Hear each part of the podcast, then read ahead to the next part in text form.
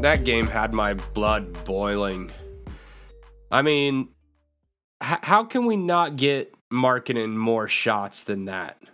How many did he have? Field goal attempts 13. Okay. I guess that's I don't even know what his average is. It just felt like we weren't getting him the ball at all. And I know that we don't have Mike Conley, but you've got to be able to to ISO on one side with whoever the point guard is, THT, Clarkson, Beasley, Sexton, somebody has got to be able to run a pick and roll, a pick and pop, a pick and dive, a slip, something to get Markkanen more involved. And Markkanen's got to want to be more involved. Markkanen's got to want to be the guy and be pissed when he's not getting the ball. I didn't see that from him tonight. Um, that's just one thing. Vanderbilt, uh, I can't take him anymore. I just I don't think he tries with the athletic ability that he has. Uh, doesn't really affect the game at all. He he seems lost all the time defensively. Um, the the highlight of this game was Sexton, and we talked about it in pregame. If he could just slow down, I felt like he finally did slow down. He he got 17 points, shot 58% from the field. I believe was his career high, uh, seven for 12 from the field, and then uh, one for four from three point land. He also had 12 assists, so that's huge for him uh, because we've always said you know he kind of has blinders on. I, I, think that it was a big game for Sexton, and uh, it also hurt because THT didn't get as much time as he usually does. Which, honestly, my favorite lineup that I wish we would have ended with was would be THT, especially in those crunch time minutes when the, the, the crowd starts getting loud.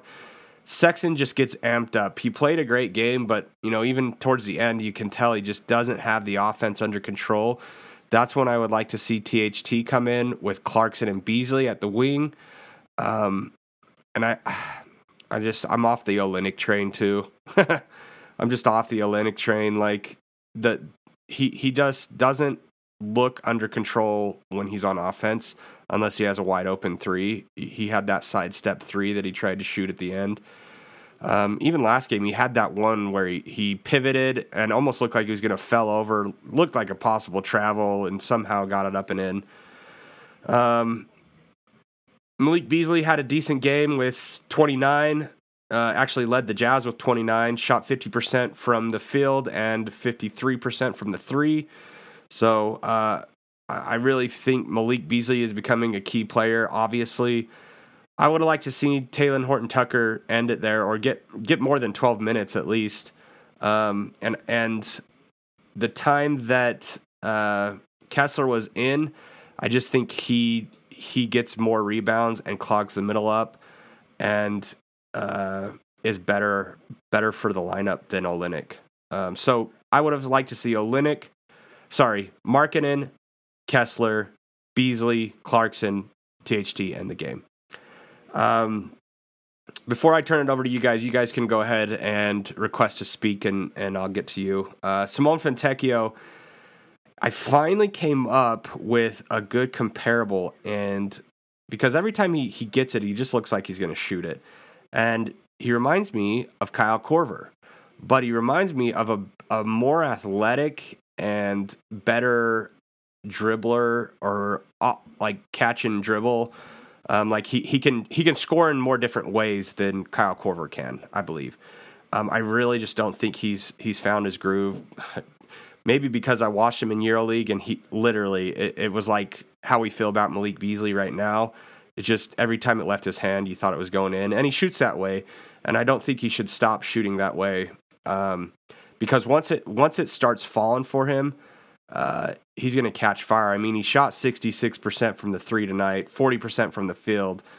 Um, he just is kind of like Sexton, where the game needs to slow down a little bit for him instead of immediately immediately looking to shoot. Maybe um, survey the floor and look at his options because everybody knows that he's going to shoot.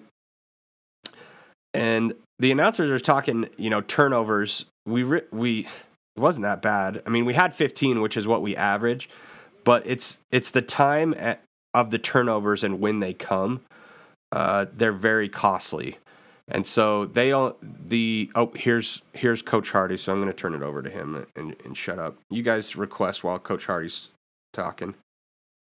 I mean, I, I, can't wait to hear him. Inspiration in the second half, um, I thought we played some pretty good basketball in the second half, except for some timely turnovers. Um, I just said quarter. that. Um, you know, as a team, we've gotten to this point by playing with a chip on our shoulder, and I do not think that we had that chip in the first half. What's the trick to closing quarters well? Is that execution, or because Detroit continued to close pretty well, it seemed like in each quarter? Yeah, we had costly turnovers, um, some poor defense at the end of quarters, getting rejected in pick and roll. Um, you know, we, we have to just stick with the game plan on both ends of the floor. Um, closing those quarters that way can be deflating. Um, but the NBA is a game of runs, and it always will be. But I think that the game was lost in the first half with our lack of energy, um, our lack of desire as a group. Um, I got to do a better job of getting us ready to go. How do you feel so far that, I mean, more specifically tonight, how guys are doing on screens, like whether or not they're moving through them well or getting around them well? Uh, very poor. I think we're doing a very poor job in pick and roll defense. Um, I've got to do a better job of teaching that. Um, we are laying on screens. Our pickup points are bad. Um, we're not physical with the ball handler. I thought late in the fourth quarter, Collin had some really good possessions of it. Um, but again, we know what we need to do as a team, and we know what good basketball looks like for our team on both ends of the floor. We cannot let that chip on our shoulder go away because if you play any half in the NBA from down 12, you have to play almost perfect to win. Um, so credit to the Pistons, they were ready to play. You look at, I guess in the NBA, you obviously have to give something up, and they scored inside and mid range and from three tonight what what ideally do you want to give up as a defense, and, and kind of where do you think you, you fell short on that end? Yeah, I think you know we forced them into some mid range shots that they made a lot of. That's been a thing that's happened a lot this year. I think we're the 28th best defense defending the mid range this year, um, but that's a shot that we're looking to give up.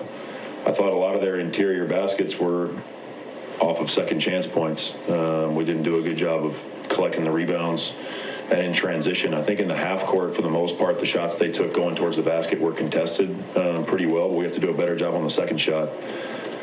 You know, we've done a good job all year of limiting threes. You know, they only took 24 of them tonight. Credit to them, they made 12, um, which can happen. There's always going to be some variance at the three-point line, but.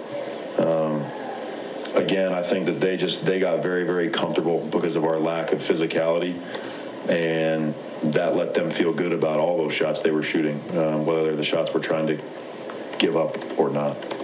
Transition defense and opponents' offensive rebounding have kind of become consistent themes in this last stretch. How do you go about, like, I guess, kind of driving that home and fixing those particular issues? Yeah, it's something we we continue to address um, as a as a team, and it takes a collective effort. Those things are not pretty those things are hard to do. Um, but they really take attention because the way the league is going now, the way a lot of teams are playing much smaller and faster, if you shoot the ball and you just stare, by the time they've gotten the rebound, if you haven't moved either towards the rebound or to get back, it's too late. Um, you can't play defense even with your man. You have to get back and get in front of the ball. Um, and then the rebounding is just going to continue to be a, a, collective effort from everybody. We can't rely on one person to rebound for us. Um, we're having guys contest shots at the rim, and nobody is coming to clean up the rebound on the weak side by being physical with the roller. So, you know, this is stuff that we're continuing to work on, and you know, I expect to see improvement soon. Walker gets called for a lot of fouls, setting screens offensively. Is that technique on his part, or is that timing in the ball handler, or what is the consistent issue with their one? It's a little bit of everything. Um, you don't get much benefit of the doubt when you're a rookie, too. He has to be pretty perfect, but I think he needs to do a better job of stopping short um, to give the guy some space. You know, that being said, uh, Walker's moving screens don't concern me in the slightest. I think setting screens is very important, and sometimes, you know, it's just unfortunate the timing of those plays, but it's a little bit like holding in the NFL. It happens a lot. Sometimes it's called, and sometimes it's not. It's just part of the game. What was the explanation that you were given for the elbow to Lauri not being reviewed? No one saw it, and so there was no foul called, and you can't just review a play that there's no whistle blown. Um, I'm going to stop there. Uh, I was surprised to see you put in Doak and Kessler at the same time for a minute in the first. I'm just curious what the, the thought was there. Yeah, I think um, had the game been going a little bit differently in that moment, we would have liked to do it a little bit longer. Um, we wanted to try to give our second unit something as an advantage, and we thought that you know those two guys as screen setters for JC and, and Bees would be good, and hopefully they'd be able to get on the glass um, on both ends. Um, seeing as how we've struggled rebounding the ball, it was just something we thought would give us a little bit of a different look, and uh, something we've worked on in practice and have liked. So stay tuned. It may happen again. You're speaking pregame about, you know, talking to Collin about just keep playing and how the decision making, you know, needs to and will get better. Uh, he went over the career high 12 assists tonight. How did you feel about his performance in that area tonight? I thought offensively he was very good. Um, I think he picked his spots to shoot very well. I think he went into the game with the mindset of let's just get the best shot we can for our team on every possession, and you know his stat line reflects that. He moved the ball to his teammates very well tonight, and um, you know it's it's it's really great to see progress like that. Um, I know that, that he'll feel good about that because it's something that he's been working really, really hard on with our coaches. Um, he's been working on a lot of reads out of pick and roll and when he's driving out of isolation. So, um, you know, he did a very good job of that tonight. We are joined by Big T Thurl Bailey calling the game tonight with uh, Craig Bolerjack. And uh, T, I want to ask you about something the coach said. He was talking about the team, the way they're playing. They got to keep playing with a chip on their shoulder. And All right, I'm uh, turning the time over to you guys. Uh, Tevin, you're the only one that's requested to speak, so why don't you go ahead? Woof! What a game. Woof. Woof, woof. Woof! What a game. I mean, don't get me wrong. It was a good game all the way, in my opinion. I mean, minus the turnovers. I think for me, the turnovers were probably those. Those were rough. Um, between, uh, gosh, I don't even know how to describe this. Like, just not. It didn't seem like they were. Some of the chemistry wasn't totally there, and the turnovers were oh yeah it was just bad. I don't know how else to describe it. It was it was just terrible. And then of course with uh poor Lauri getting an absolute hit to the face and uh, yeah i don't in those situations no matter what teams are playing i don't care if it's the jazz i don't care if the raptors the warriors whoever it is like i almost i, I think i might it might be safe to say if that's LeBron or Steph or Giannis or any other big name, if that if they're on the floor like that, they're probably uh, uh, calling a foul, or they're probably looking at it going, "Why are they holding their face?" And yet we don't get anything. It just that stuff like that. I I think I saw somewhere where uh, I think one of our Twitter ladies was like, "Hey, let's uh, let's have more accountability for the referees," and I totally agree. I think there needs to be suspensions or fines or something for refs who who mess up because obviously the players and even the staff sometimes if if they slip up, um, they get fined and uh, ban not necessarily banned, but like uh, they don't get to play games sometimes if they do something really bad. So I think the same should happen to the refs uh, for sure. So, um, and I'm not usually one who blames refs unless it, they're blatantly obvious that they should or should not have called something. But go back and watch that. Go back and watch that play with Markkanen's jump ball with that guy Duren, and the bottom left hand corner. There's a ref looking right at Markkanen Yup. and Duren. There's no way that he didn't see it. Yeah, and, and and he's i mean Lauri's tipping it like yes the the the refs then start to look at the ball because it's going out the other way but like it's not necessarily like the guy winds like full on winds up per se but like that's not a basketball move to elbow the guy who's who you're battling to get a jump ball from I don't care who like I can understand getting physical in a game and and bumping bodies, but that's not a basketball play, bro. Come on. No, you can't you ugh, yeah, not even that yeah, that what what were you saying earlier, bro, of how uh your blood was boiling? I'm my blood's boiling just thinking about yeah. I think that Coach Hardy is experiencing. I hate, I hate way over physical plays like that. Yeah. I, I mean, it was obvious that he, I mean, because right before that, it was called a jump ball, and nearly the entire Jazz team went over trying to rip it out of Duren's hands. And you could tell he was kind of laughing about it. And so, like, as, a, as the ref, you know what just happened before that play. And then he blatantly elbows Markkanen in the face. And it's like, that's why Coach Hardy, I think, just said, I'll, I'll stop there because he knows that they saw it too. And I think Coach Hardy and this Jazz team is experiencing a little bit of what Quinn Snyder experienced when Quinn and, and the front office came out, uh, you know, saying that the Jazz weren't getting calls like most of the NBA um, or certain calls weren't being called fairly. And I think that's what's happening right now. It definitely, I, I hate blaming the refs as well, but it just feels like that the last few games. Like there's calls on the other side that are not being called on our side. And uh, maybe it's come to that point with Mike Conley out. The NBA just says, well, we have a reason now for the Jazz to start losing. Uh, so, you know, favor the other team. Um, if you guys have ever watched that, uh, it's the ESPN special on the refs fixing games. Um, you should go watch it. It's it's really really crazy. It's it's a documentary thing now on Netflix. Yeah. Um, it, it I can't remember what the title of it is, but yeah, I watched it and it is so good. It's so crazy how they tried to like essentially find the loophole and and not didn't get caught for so long. So crazy. And you know what the crazy part, which to the credit of the three guys, obviously one of them being the that head ref, I can't even remember his name now. Like Tim Donaghy. Thank you. Yeah.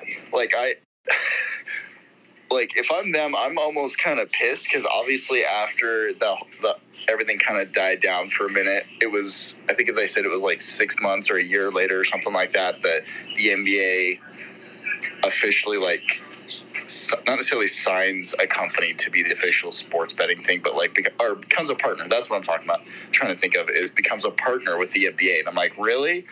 I'm sure those guys are probably pissed, going, really? We get all the lawsuits and everything, and then you're gonna go do that? Like, I bet they were so pissed. Yeah, and there's one that stands out to me that you know the refs are like, yeah, uh, we knew we knew what refs didn't like certain players and certain coaches, but one night we wanted to call carry on Allen Iverson and make it hell for him, and we did. And Allen Iverson came over to us and said, "Hey, how long is this going to go on?" Yeah, Like, goes, "What are you talking about?" And AI was like, Yeah. you know." Yeah. And they and both Iverson and him looked at each other and kind of like smiled, and Iverson knew he was like, "All right, okay, whatever, man."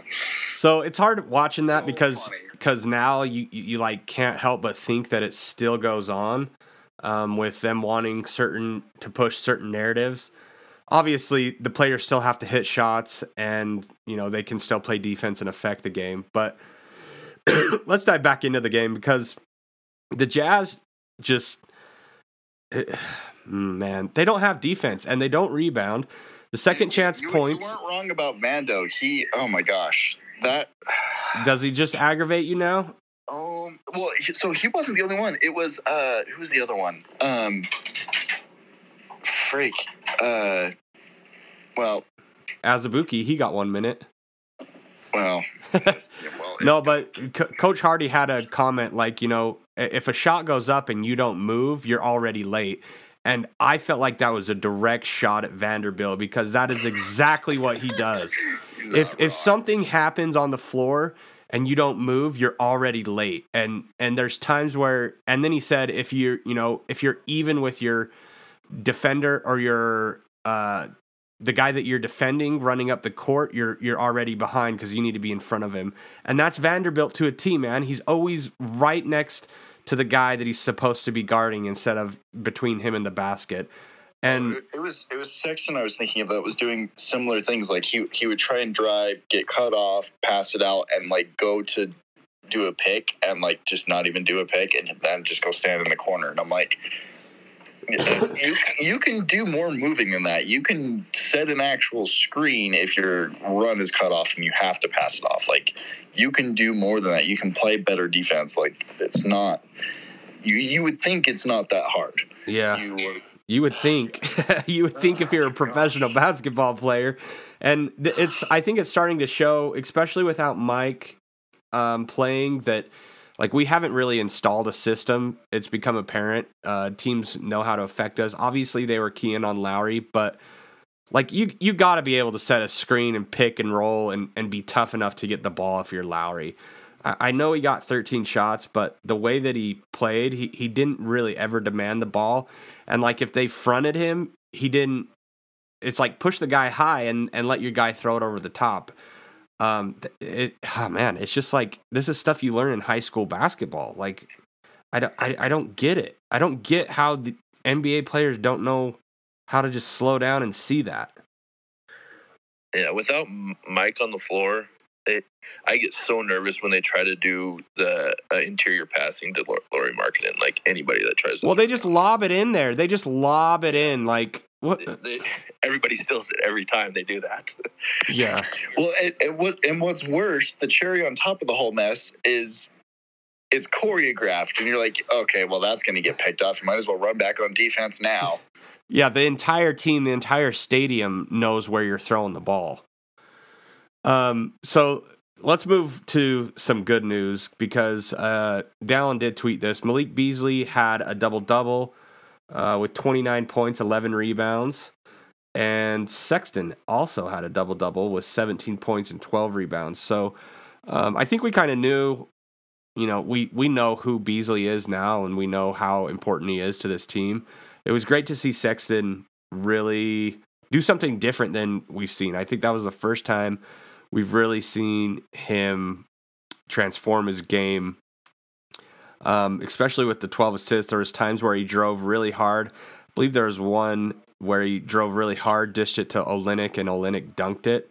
Um, Yeah, that was the diamond play of the game. That was beautiful. I'm like, more of this, please. Can we just uh, wash and repeat that all night? Yeah, and it, it's great to see because now you know that he can do it. Like I think before tonight, we all thought, I don't know, I don't know if Sol- Collin Sexton can see his other teammates. I don't know if he's just so focused on scoring that he can average five assists, and tonight he averages twelve. So that's huge. Um, I, Key I stat for key stat for Collin Sexton tonight. I think uh, one turnover. Yes. Yeah, that's huge. Uh, Clarkson seemed to struggle, especially the f- the first half, and, and he ripped his headband off um, right before halftime, which he he looked uncharacteristic of dribbling off his foot and and just not as smooth as he usually is. I kind of wonder if Jordan Clarkson's feeling the pressure of being one of the main scorers now, That's because what I was wondering these last couple of games as well. I, I'm wondering if if that pressure because I, I I don't know about you guys. I still remember. I think that after the first couple of games of him starting, I remember.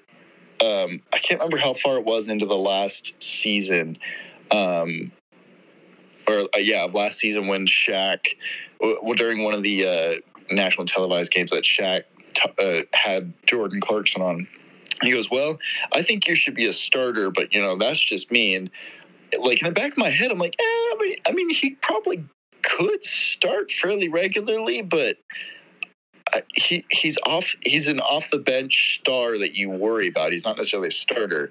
Which obviously now that with, with all with Don and Rudy and everybody gone, we're like, okay, well, obviously Jordan's going to start. Um, but I agree. I Yeah, I think I think he's I think he can be a starter, but I think him coming off the bench, there's part of that pressure that he doesn't feel coming off the bench. But also with Mike Conley out, he's handling the ball a lot more and having to run the point guard at times. And I don't think that he likes running point guard as much. I think he likes moving without the ball and catching and, and being able to shoot. I think that's when he's really the best is when he's just moving almost like Steph Curry without the ball, catch, shoot, quick release. But it just it felt 100%, I'll be 100% honest. I was not in love with the Jordan Clarkson trade when, or signing whenever we whenever we got him. Um, but it was a trade. It was Dante Exum. That's right. yeah that Um, that was the uh, probably the trade of uh, all time Jazz history. He was better than Dante Exum. Yes. Oh yeah, Um, um, but I, I, I don't know if his game is kind of like Collin Sexton's, eh, but he's a better three point shooter. Just because, like, when he first, before he got to the Jazz, I thought that's who he was. Like, put his head down, went to the basket.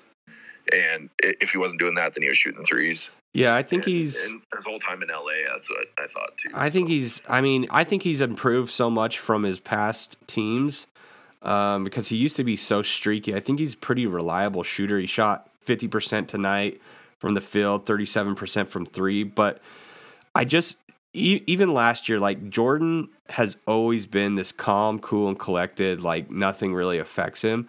And as of late, it seems like stuff is getting under his skin.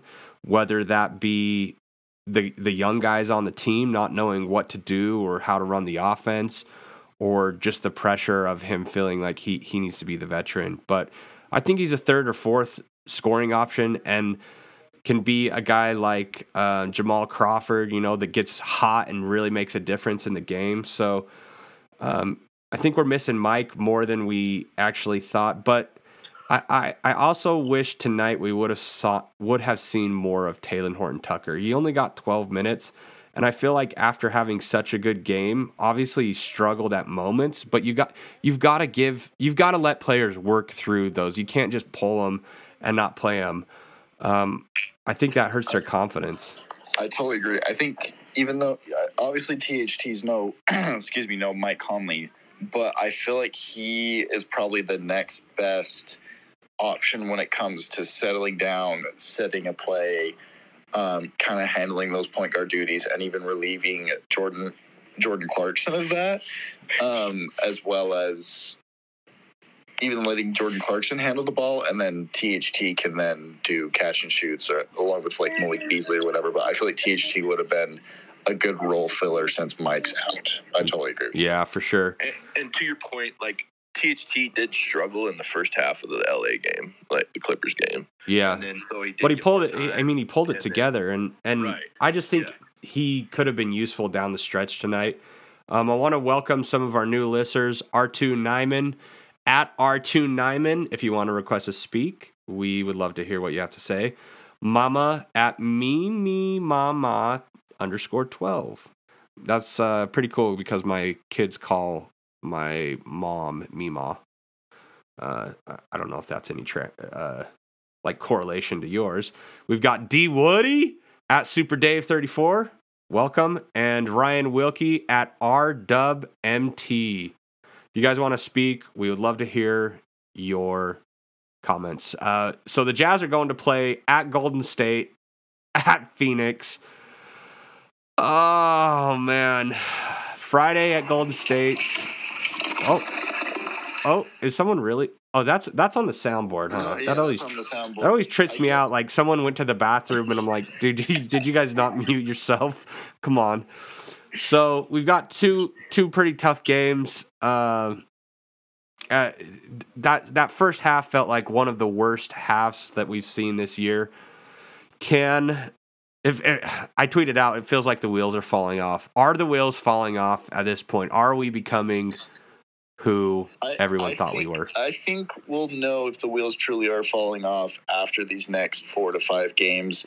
Um, I'm watching the Clipper Warrior game right now. The Warriors are up right now, um, 96 to 82, with less than a minute left in the third, and the Warriors are looking amazing. Um, The Warriors Yeah. got smacked by the Pelicans. uh, by uh, 40. yeah, that's yeah, they did. really did. Goodness. Um, but yeah, no, I think these next this next little road trip will definitely let us know if we just the Jazz definitely got off to a hot start and whatnot, and if this team really now is done for essentially, and if we should go all tank mode or if it's just a, a lull and they'll get back to their hot stuff self like they were in the first few you know 10 15 games So I want to I want to hit on the point when Azubuike and Kessler were on at the same time. Whoa, what was your guys' thoughts? And they I, I think they dropped into a zone defense. Yeah, Azubuike doesn't play, and then it's like, okay, I guess you know you could give Kessler a breather, but then you see Kessler on the floor with him as well. It's like, oh, oh, oh no. that, that that's to me that was it reminded me of the do- of a uh, i was like what what's the comp to this and i'm like it's the dollar store version of the wasatch front we had with, with uh, favors and gobert this is the dollar store version of that Uh, it's not even, it's not even the walmart it's the 50 cent version. Walmart, well, the Walmart is a is a little better than the dollar store. This is a dollar store version of that. Yeah, it, it was scary. Luckily, it only lasted one minute. I think maybe one or two possessions. Uh, and then coach, Well, I think well, that's how long you're in the dollar store is just for a minute, because you know exactly what you need. And you're like, oh, that's at the dollar store. Let me go grab that really quick. exactly. Well, uh, on the other side, you got two former Jazzmen that really take it to the Jazz, and Bojan Bogdanovic and Alec Burke. Um, I'm surprised Alec Burke is still in the league, just because. I mean, I think he's a great player and athletic and hustles, but he's just been tossed around so much that it's it's impressive for a guy to still have that motivation to um, compete and be in the league after so many teams have given up on you. And Isn't he like 34 or something like that at this point? dude, I I don't know. Someone Google how old Alec Burks is. That would be 'Cause- that's 'cause a I great feel like question. he, he's he's in the probably couple dozen. 31. He's 31. Well, yeah, I think he's at the point in his career now where he's, I want to probably say a couple dozen um, umbrella of players who are a little older, obviously now trying to not necessarily ring chase, but like look for the best opportunity, obviously, um, or just make the best of what they have. And teams just look for those energy play, players who can hopefully bring energy sh- extremely streaky shooters and can hopefully just kind of help their team in slash break in case of an emergency type of thing. And I, Alec- I feel I feel Burks. like he's in that camp. Alec Burks uh, led the Pistons plus minus. Yeah, and he hit four, he hit four three pointers against us, shot sixty six percent. And honestly, down the stretch when they kept kicking it to him, I was like, "Oh, he's gonna miss one of these," and he didn't.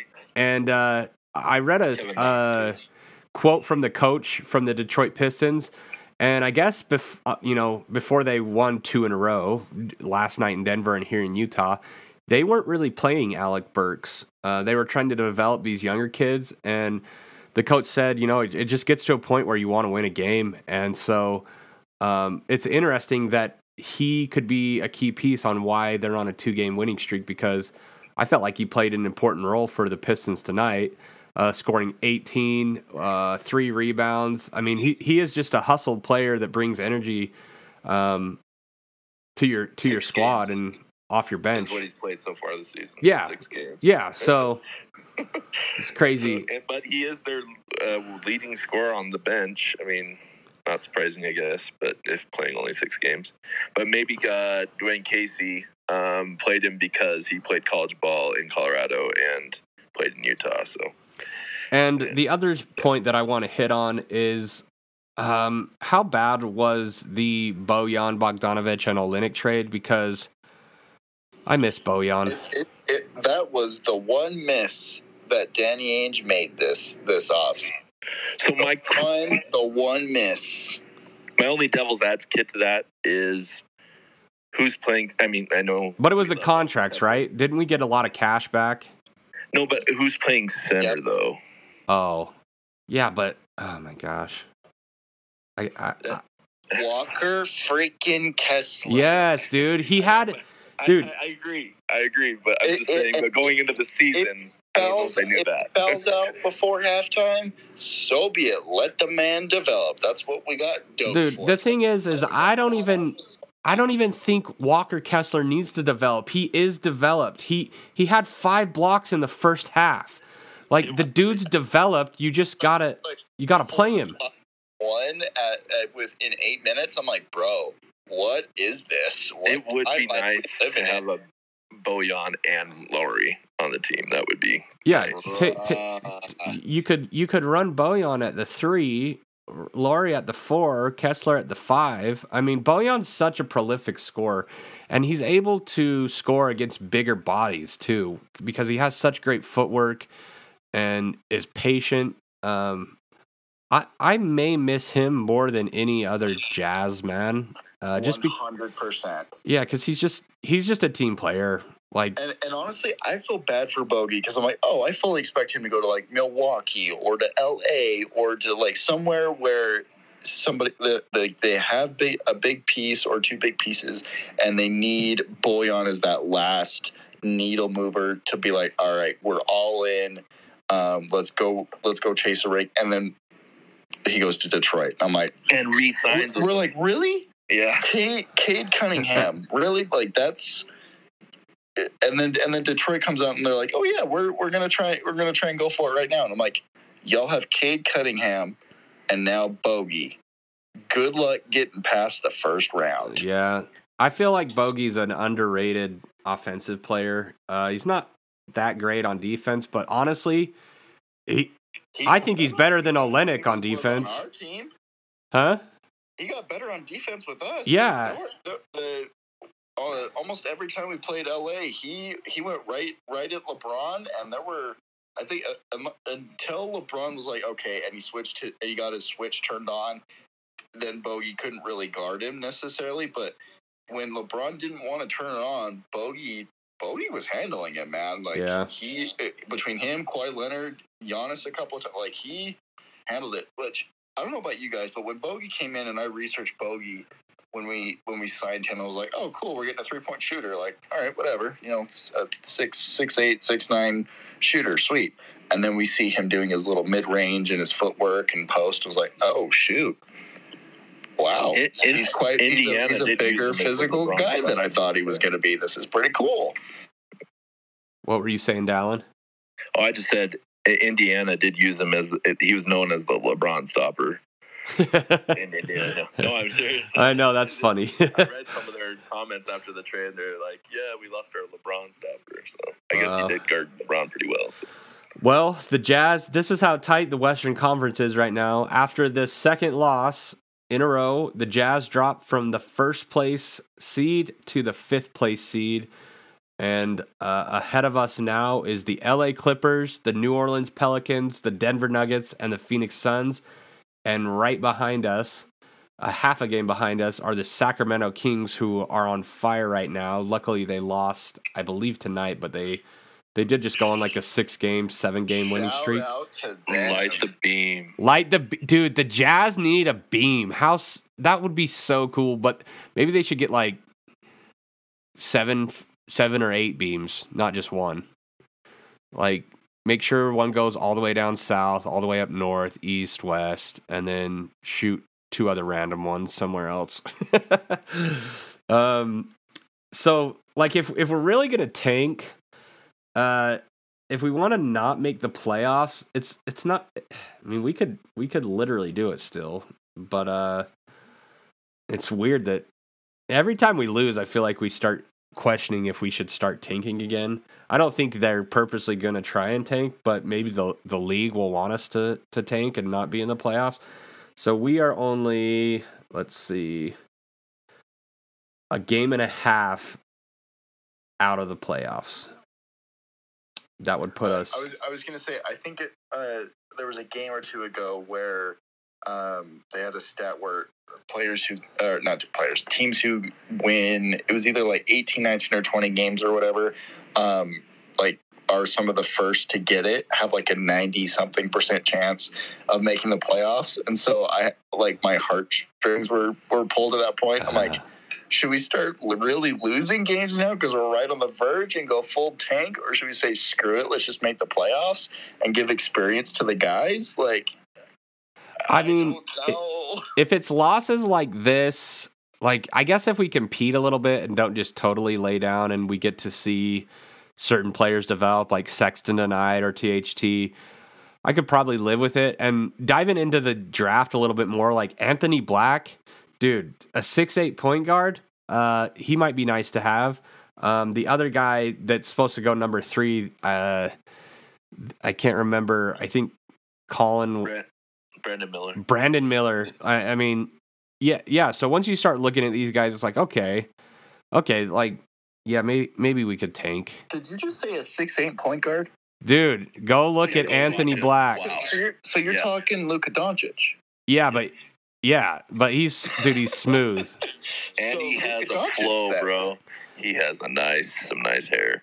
And uh, and uh, what's his name? Tony Jones has been tweeting out like that that that he thinks that's the Jazz's most realistic pick, which I've seen him go What's- as high what's- as What's his name again? Anthony Black. He plays for Anthony Arizona. And his teammate is I can't remember his teammate's name. His teammate's projected to go like three or four. So he's he's technically the second best player. Um Arizona, look him up then. yeah, Arizona, uh, the Razorbacks or not Arizona, Arkansas Razorbacks. They're playing in the Maui Invitational. I think I think I recorded the game because I wanted to watch him. But dude, he's he's he's We- we- smooth. we- all you had to say was he's from Ar- Arkansas. That's where I went on my mission. We have to get him. yeah, Like we, we have done. To. to heck with Victor Wembanyama, man. Like let, us just go straight in for this. this Well, the thing about that is, is if he's playing college ball in Arkansas, I mean, Utah's bigger, so I like it here even better. Like, wow, I'm in a big market. Shoot, anywhere he goes is a big market compared to Arkansas, man. Trust me. Well, so when's our next game, guys? Friday? We get Thanksgiving off. We get to eat turkey, Friday, sleep. back to back, Friday, Saturday, and then Monday. Is anybody? Uh, what What are you doing for Thanksgiving? Like, uh, are you you Traegering a turkey or doing anything special with the food? If anybody is, I'm coming over because the only plans we got, we're having waffles with my parents in the morning, Ah. and that's it. All right. It's really sad. Well, uh, I'm brining my turkey right now in the garage. It's in a big pot, brining in salt, brown sugar, uh, garlic, and some other seasonings. And I'm gonna Traeger mine. Um, I think we Traegered one last year, but we didn't brine it. So I hear that's the trick. So I'm actually pretty excited. We've got friends that came up from Cedar City. Like I said, one of them's a Detroit fan, so he was watching the game with me all night with his Detroit Pistons hat on. He he he really isn't a basketball fan. He's more of a uh, like uh, The Lions. the yeah. ti- yeah the Lions and the Detroit Tigers. Um, so he, I mean, I was like, man, I'm depressed now, and he goes, I'm like, well, I guess you don't have to be depressed. You have the winning hat on.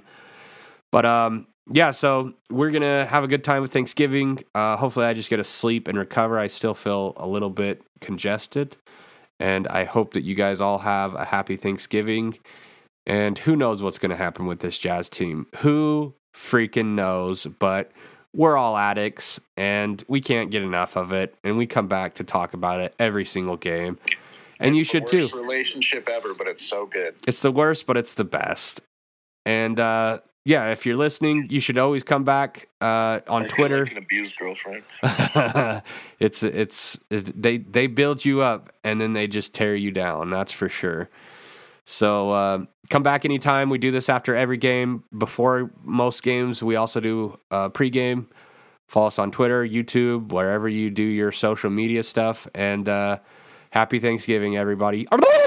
We'll see you next time.